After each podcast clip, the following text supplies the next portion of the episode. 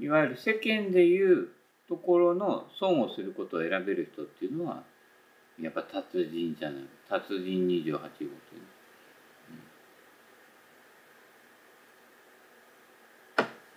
うん、思いますよ。抜け目大事。うん。串串の抜け目がなかったら髪が溶かせない。髪がなければ櫛はいらない。タオルで拭く。ということでいいんじゃないですか。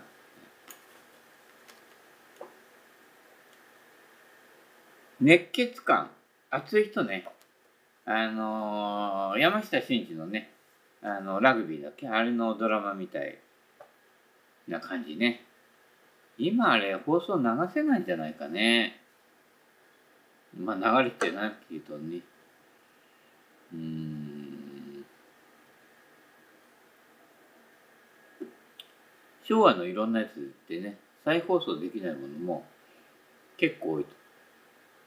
なんとかとして不適切ななんとかがとかね注釈が入っちゃうんだけどね。うん、熱血感。何事にも闘争心を持ってぶつかっていく人。いや戦わなくていいですよ。大体戦う人が世の中をややこしくしてるんだから。うん、戦う無意味さに気づ気づいたら悟りですから。はい、意味なくね？みたいな。戦って何かをこう目指して何かをつかみ取るんだってなるでしょ？そうすると今つかみ取ってない状態として自分を認めてるわけだから足りない存在っていう認めてるわけですよね。そうするとガツガツしちゃうのよ。ガツガツが人によってそれぞれ違ったりとかしてガツガツのぶつかり合いになっちゃってるね。でもう地味猛量ですよ。いやもう整いましたですよ。あのねずっちじゃないけど。整いました。何々とかけて何々とというね。そういう感じで、熱い血の感ね。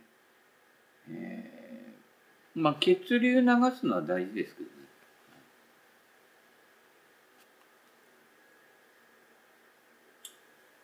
最近ね、結構あの、同情するなら先送るで酒いっぱいもらってちょっとね、若干口内炎気味になってて、ね、ちょっとね、ビタミン B2、B6、B12、B 群をね、ちょっと取らないといけないかなと思って。ちょっと野菜煮込んだのとかね、もう作ってるんですけどね。はい、ろれつが回らないこと。ラリル。ろれつが回らないのロっていうのはラリルルパピプペポ。マミムメミヨ。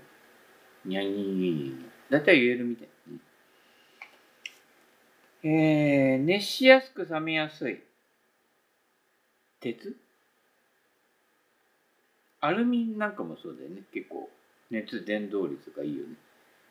うん。まあ、それもいいんじゃないですか。同じことやってると飽きるから、3つぐらいあるといいですよね。3つあると1個やぐって飽きたら次行って飽きたら次行くと最初のやつがまた面白くなってくるという、うん、そういう感じはありますからね、はい、悪くないんじゃないですか、うん、大体一つのことを突き詰めてずっとやってるっていう人は変人が多いですよ。はい。まあ人のことは言えないけどでも突き詰めてないんだよね。どれも遊びなんですよ。簡単に言うとね。まあ、カウンセリングとかね、心のことに関しても、まあ、簡単な話、遊びなんですよ。遊べなくて詰まっちゃってる人に相談して、遊べない真面目な人が答えたら、もっと遊べなくなっちゃって、それこそ抜け目ない、つまんねえやつになっちゃうわけだから、もうちょっと雑でいいよと適当で、いい加減でいいんだよ。ってなった方が楽じゃん。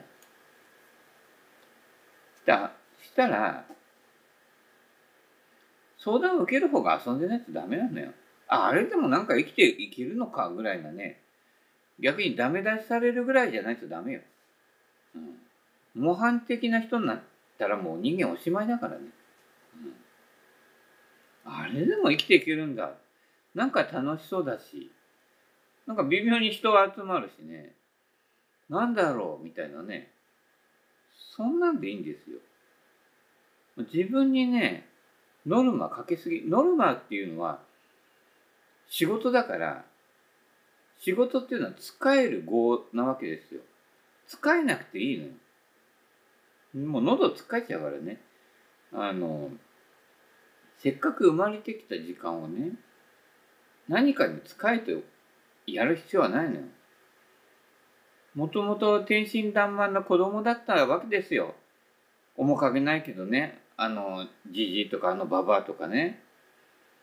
だったらそこをもうちょっと生きてるうちに生かしながら生きなさいよと。なんかこう、つまらん顔してね、笑顔がないわけですよね。本当何のためにね、生きてんだか分かんないですよね。で、その、笑顔がないとか不満っていうのは連鎖するわけですよね。本当迷惑ですよね。ええまあどうしようもなく大変な状況に追い込まれるっていうのは結構あるあるものなんだけれどもゴルフと一緒でダブルボギーやトリプルボギーはあるんですよやっぱりそれなりのものだからでハザードもあるしね。バンカーもあるし。バンカー得意になっちゃうとゴルフ楽だけどね、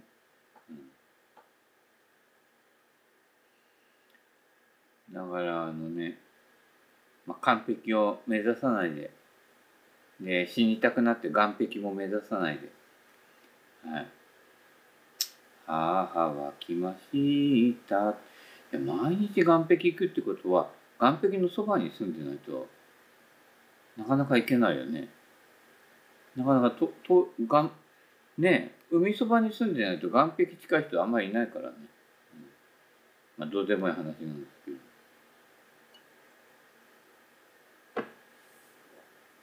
次。粘り強い。始めたことは最後までやり遂げること。やめた方がいいですね。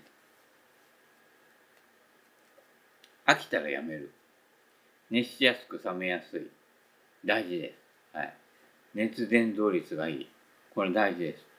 鉄やアルミになりなさいみたいなね。鉄のような心を持つ女みたいにね、橋本聖子さんどっかから言われたみたいだけどアイアンウーマン？ね熱しやすく冷めやすいんでしょうかねそうでもないよね結構持続する人ですけれどもねはい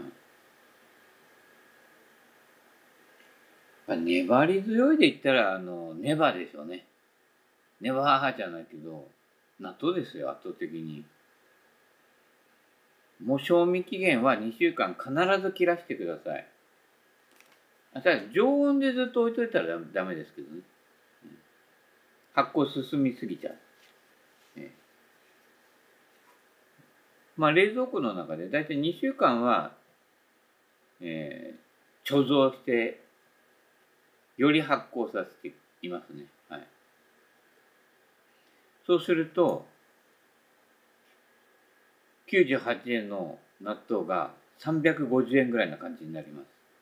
うん、納豆って結構ね、コストパフォーマンスすごい高いですよ。高タンパクで植物性だし。で、納豆菌いっぱい含んでるんですね。でね、風評を流すけどコロナウイルスもにも効くというね。まあその中の何とかという成分なんだけど、ものすごい量食べないと効かないんだけど、もしかしたらワクチンより効くかもしれない納豆納豆王国、納豆食ういかないかもしれないけどうん、ザリッチ。モノクロだと色が分かんない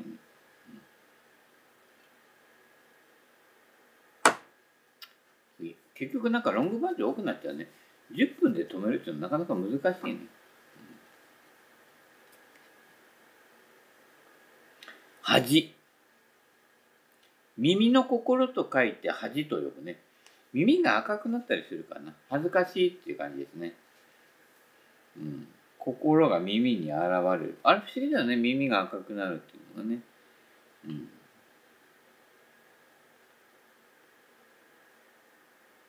でもね恥かかないとダメだよ。恥かいてなんぼですよね。それこそさっきの抜け目がないのとつながってるけど恥かかないやつダメ。あのボロが出ちゃう人ねあのいろんな意味でね。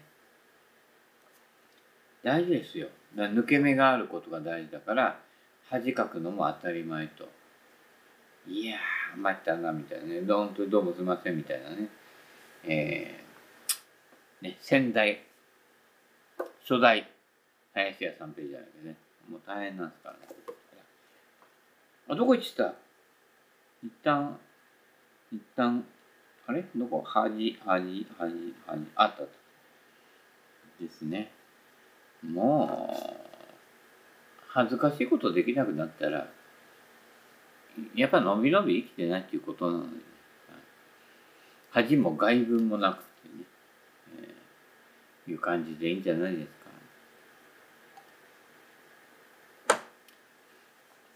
ただそこで大事なのは抜け目がなくなっちゃったらダメなんだよ。抜け目がなくて恥も外文もなくやっちゃう人っていうのは昔ね日本人が言われたけどエコノミックアニマル。バブルの時もまたやっちゃったでしょ。もともとそういう感じの民族じゃなかったとは思うんだけどね。まあ江戸時代に一回生まれてきてね今生まれ変わりなんだけどどかよみたいなね。もともとはそういうねガツガツ感あんまりなかったです。はい、ね。あの効率よく抜け目なくてやっちゃうからね、まあ、簡単に言うとせこいやつ、うん、その方がよっぽど恥ずかしいですね。次が恥ずかしい。一緒じゃん。誰だよ書いたの？渋谷君。まあいいや。いろいろ膨らまさないとね本一冊書くの大変みたいだからね。次。八方美人。誰に対しても自分をよく見せようとする。ああそのことであい逆によく見られないっていうねかわいそうな人のことですね。でね美人でなかったりって。まあ容姿のことは言っちゃいけませんけど、よくあの人の表面的な容姿のことについて言う人がいますけどあれはやめた方がいいですね。はい。見かけでなんね見かけの感じで言うっていうのは自分が表面的な人間だって言ってるようなもんですから。見かけのところのやつをいじくったりとかよくね。学校とかいろんなところでもね。見かけで、えー、決めてくるやつとかね。結構多いですけれどもね。中身わかんないやつがそういうことやるんですよ。はい。ねあのみんなもともとね清い心を持ってるんですよ。面影ないけど。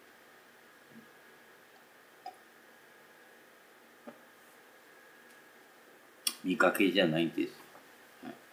見かけなんてね、年取ってじじばばになればね、歯抜けてね、毛抜けてね、もうボロボロですよ。あの、昔ね、近所のスーパーに、すごい綺麗なお姉さんがいて、で、受注してたんですけれども、あれから30年くらい、まだ同じところにいるんですけれどもね。ちゃんとおばあちゃんになりましたね。うん。美人で綺麗な人ほどね結構ねカクンっておばあちゃんになる感じもしますよね。作りがいいからね。目鼻立ちいいとね。はい、なので最初からね高校生ぐらいからねおばちゃんっぽい人っていうのはこれは強いですよ。ずっとおばちゃんできるから。もうおばちゃん歴長いからね、うん、別にあの誹謗中傷じゃなくて。だから容姿にとらわれるなっていうことですよね、はい、の表面的なところでからかったりとかね。そういうことしてるやつね、はい、心がね浅はかですよね、もう少し心のことやった方がいいですね、八方ね。八方ってあの仏教だとえっ、ー、となんとかとなん忘れた。まあいいや。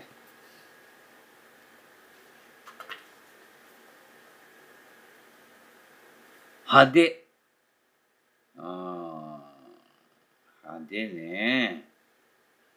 意外とね派手なものをやってる人ってね人間が地味だったりするのでよく言うでしょあの学校自体目立たなかったやつがなんかすごい弾けてるとかね。俺の高校時代の同級生なんかにもいるけれどもね。なんかまあだなと思ったらね意外とあのナウいところでナウいことしてたりとかね。何がナウいんだかね。ナウい時代がナウくねえじゃんみたいな感じなんだけど。おなんていうね展開する人がいるけど意外ともともとは地味地味だったりとかね、えー、するもんですよ。はい、まあ派手とか地味とか関係なくねあの好きなもの着てね好きなものやってね好きな色に車塗ってみるとかね誰じゃ？みたいな感じ。あれ派手じゃないんだよね。意外と、あれ？純正？そうそうでもねえか。うん、腹黒い。君は本当に卑怯だなって言われるやつね。腹黒いね。うん。隠し事があるってことね。自分の満足や相手の不利益のために隠す隠し事をしている。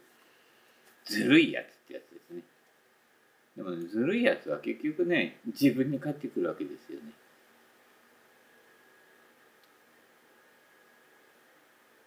人に対してやってることは実は自分に対してやってることとイコールなんです。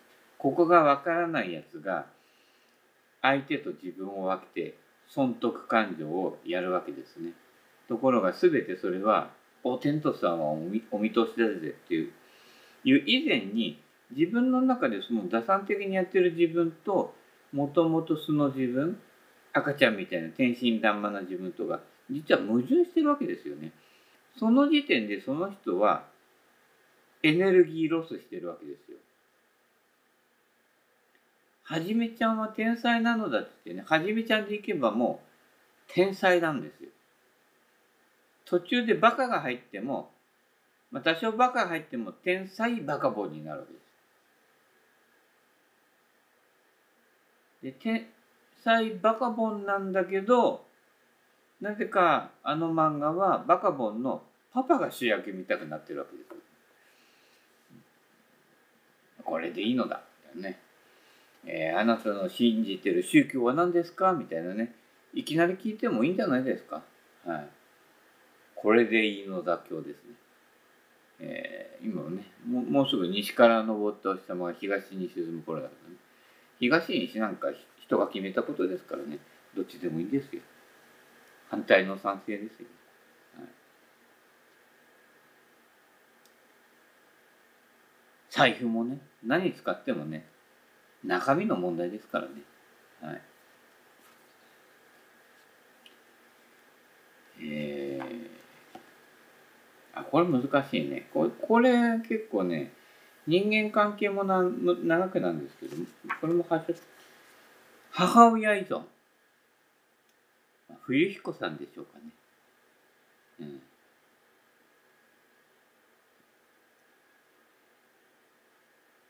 あの、たまにさ親子でさ母親と娘で手やついつないで歩いてたりするのってこう銀座界隈とかで見かけない？大丈夫でしょうかね。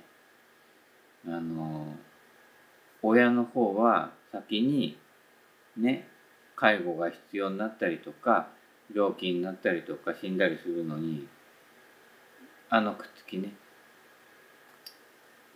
母親捨てようか。どっかでやっぱり実際にやっちゃダメだけど親殺しは必要なんです。私とあなたは別の人っていうのをやらない人はずっとなんか引きずっていくわけですよね。で依存する対象がもしなくなった場合は他に依存するか絶望するかどっちか二択になっちゃうので非常に危険な状態ですね。で私なんか関わってきて引きこもり業業界業界なのかな？とかも圧倒的に男の人が多いんですけど引きこもりって。ところが蓋を開けてみると実は女性の方が要は男性は働かないととかね家にいると何か言われがちなんですけど女性の方は家事手伝いでもいまだに住むところもあるわけですよね。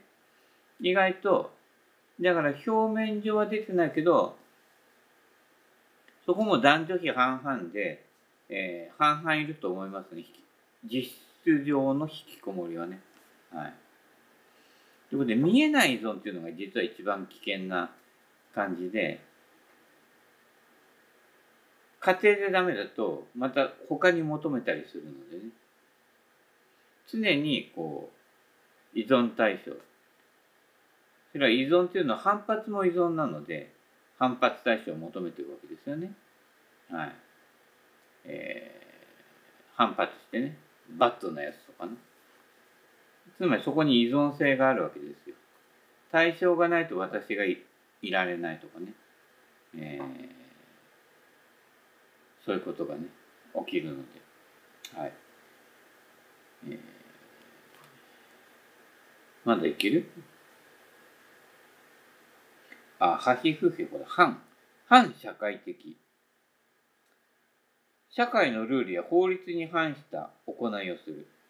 反社会的か。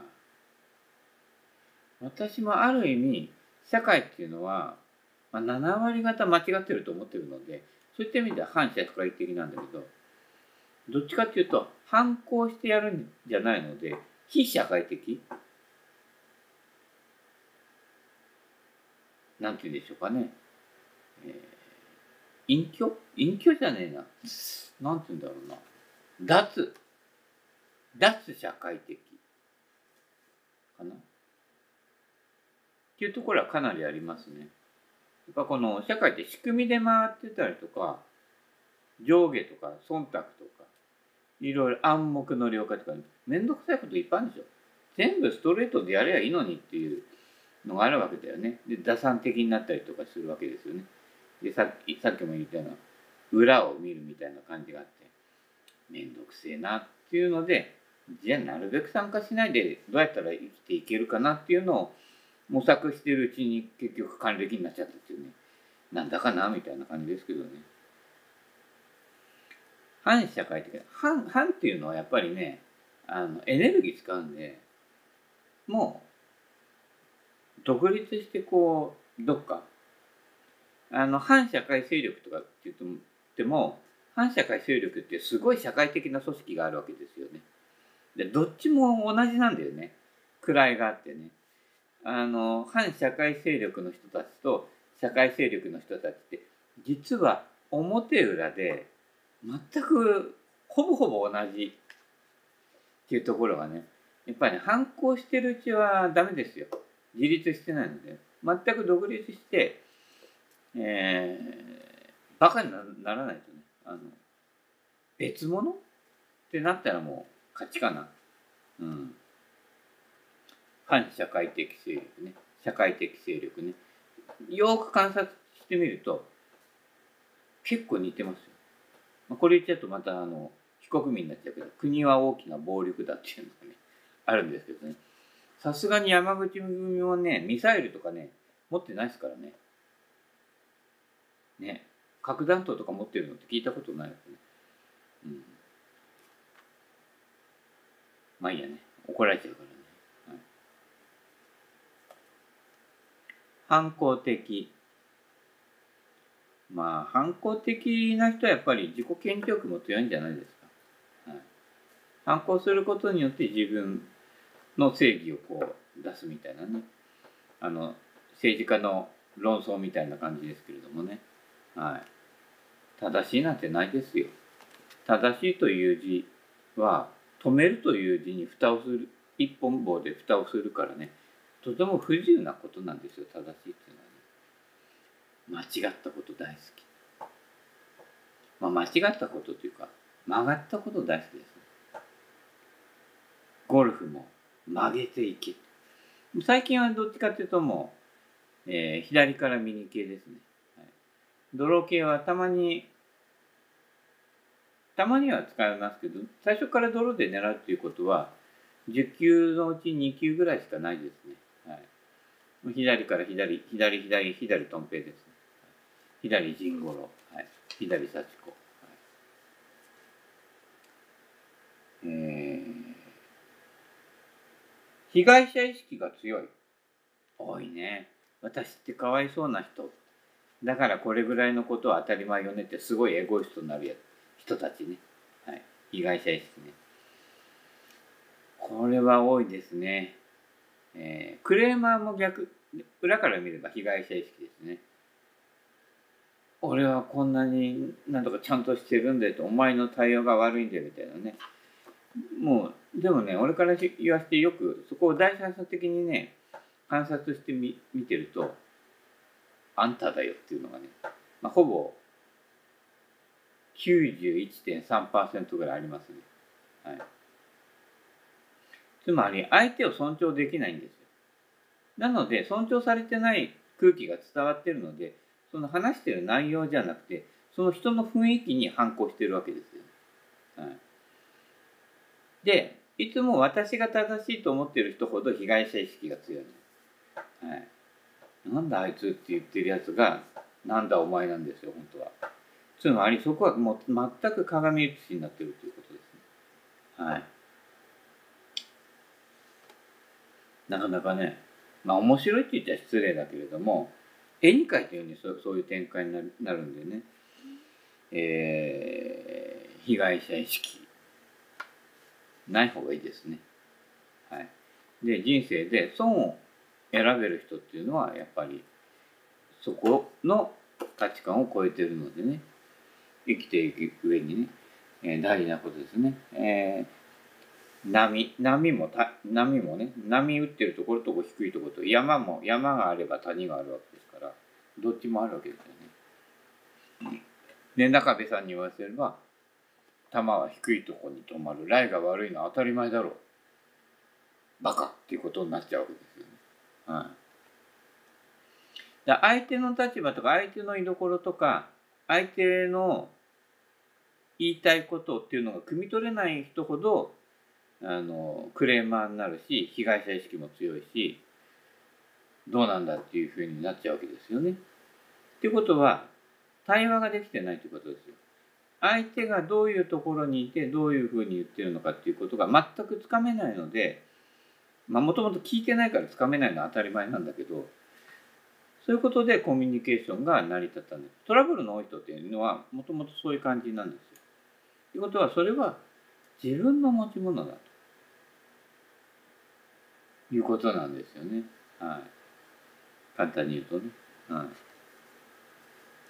じゃあ普段日常普通にねなんとなく遅れてるとねあの普通だと思いがちですけど全然普通の状態が普通じゃないことがとても多いです。